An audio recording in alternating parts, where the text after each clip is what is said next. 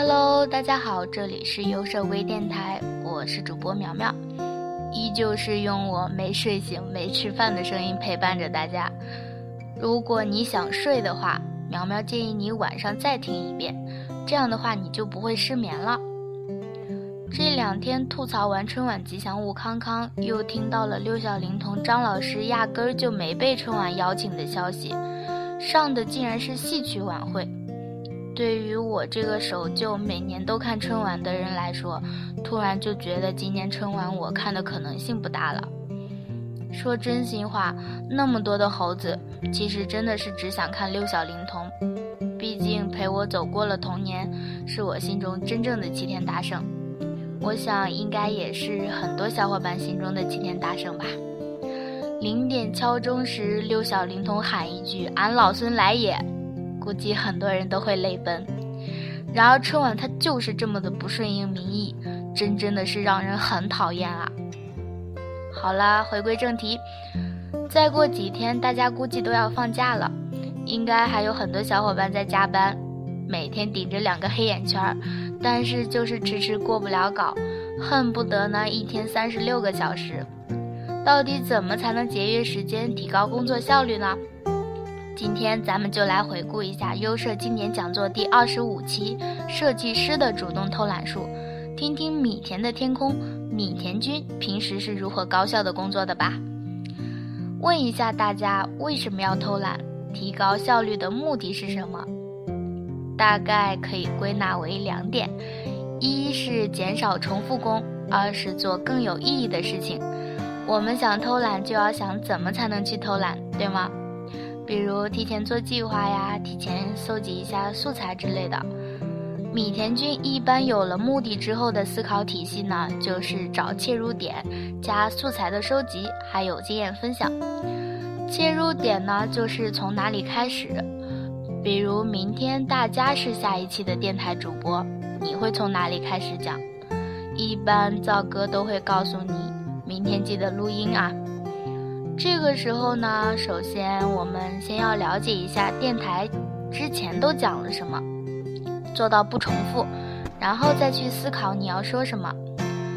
米田君说，一般大的项目呢，他会做脑图，然后利用零散的时间用手机记录下来。比如等车、上厕所的时候，将这些零散的时间利用起来呢，效率会大大的提高。还推荐了一款叫脑图的软件，它做思维导图挺方便的。平时积累素材的时候呢，一定要分类，利用好花瓣、印象笔记这些网站。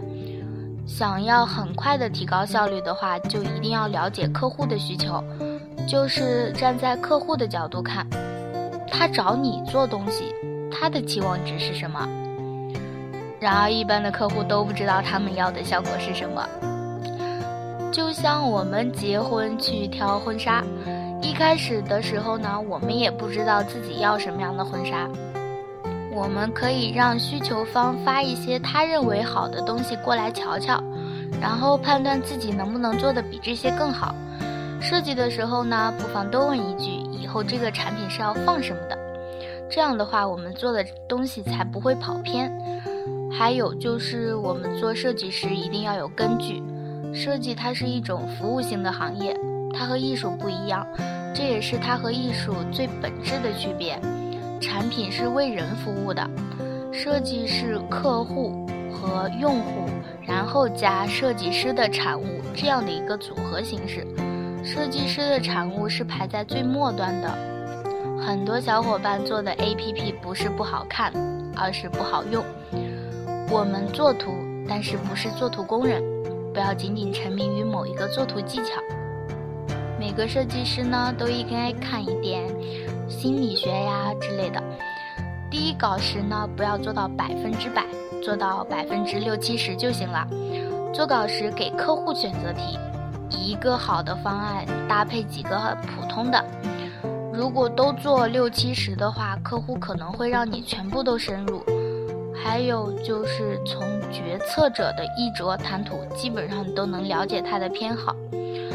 商业设计呢，永远不可能是一个人的作品，记得在每次的项目中锻炼自己的弱项。其实关于锻炼自己的弱项这点呢，苗苗是深有体会的。因为我本身学的是工业设计，说出来也挺不好意思的。我没有接触过音频剪辑之类的，还是因为录电台才开始接触音频剪辑之类的软件。然后平时米田君还建议大家多记录自己做过的东西，虽然未来翻翻时会觉得很幼稚，但是会有很多的成就感的。我其实平时有一个随身携带的手绘本，无聊的时候呢就写写画画。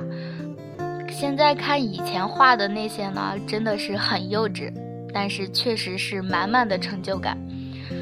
嗯，好了，总结一下主动偷懒术的三要点：一、项目到手莫惊慌，分析客户喜好是关键；二、给客户选择题，精简结合。